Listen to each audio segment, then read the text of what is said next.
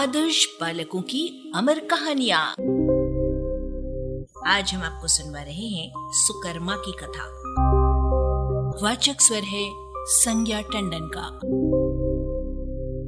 महर्षि कश्यप के कुल में उत्पन्न ब्राह्मण श्रेष्ठ पिप्पल बड़े ही धर्मात्मा और तपस्वी थे।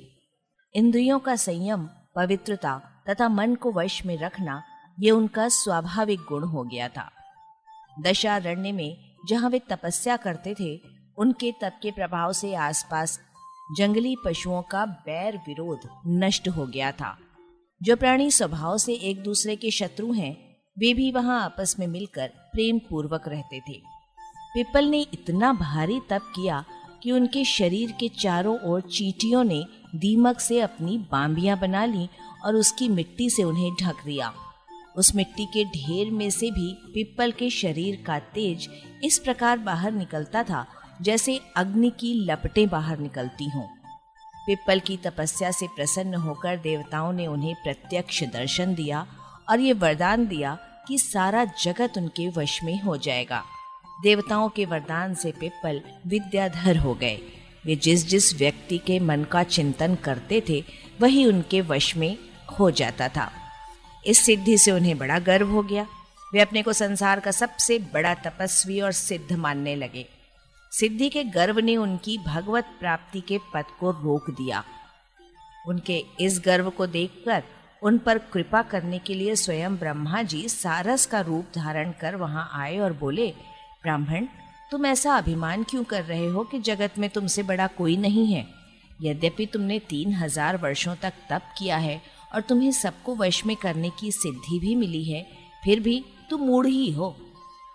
कुंडल के पुत्र सुकर्मा विद्वान पुरुष हैं। संसार में सुकर्मा के समान महाज्ञानी दूसरा नहीं है। ये ज्ञान उन्होंने कैसे प्राप्त किया, ये तुम स्वयं जाकर देख लो।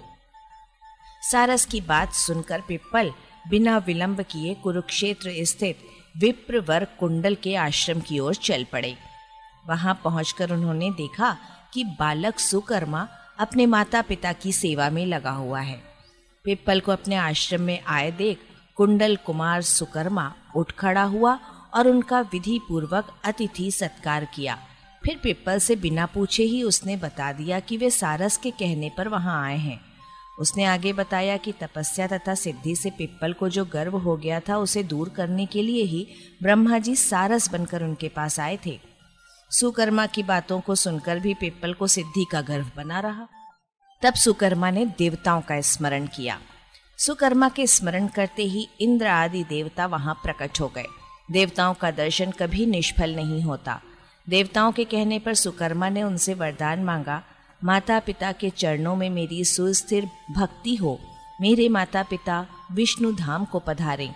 देवता वरदान देकर चले गए। पिप्पल को सुकर्मा की शक्ति और ज्ञान का विश्वास हो गया। उन्होंने सविशेष और निर्विशेष तत्व के बारे में पूछा।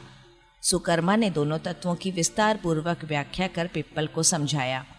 तब उत्सुक पिप्पल ने उनसे पूछा, आपकी आयु कम है। आपने कोई तप किया हो ऐसा भी नहीं दिखता, किंतु आपका प्रभाव तथा ज्ञान अपार है। इसका क्या कारण है?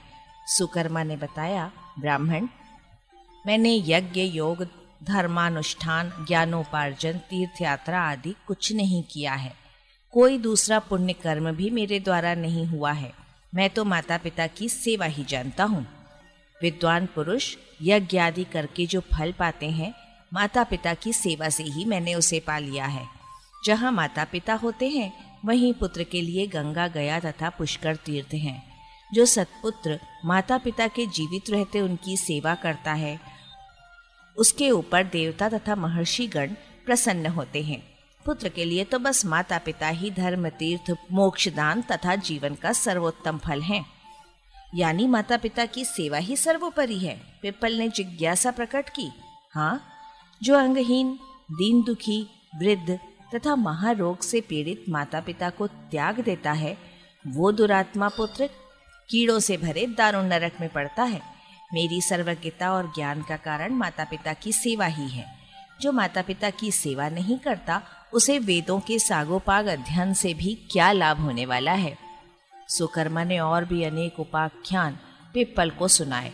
उनके उपदेशों को सुनकर पिप्पल का गर्व दूर हो गया। अपने पिछले गर्व के कारण वे लज्जित हुए। सुकर्मा की आज्ञा लेकर अश्रद्धा पूर्वक उन्हें प्रणाम करके उन्होंने वहाँ से विदा ली। अरबा की प्रस्तुति।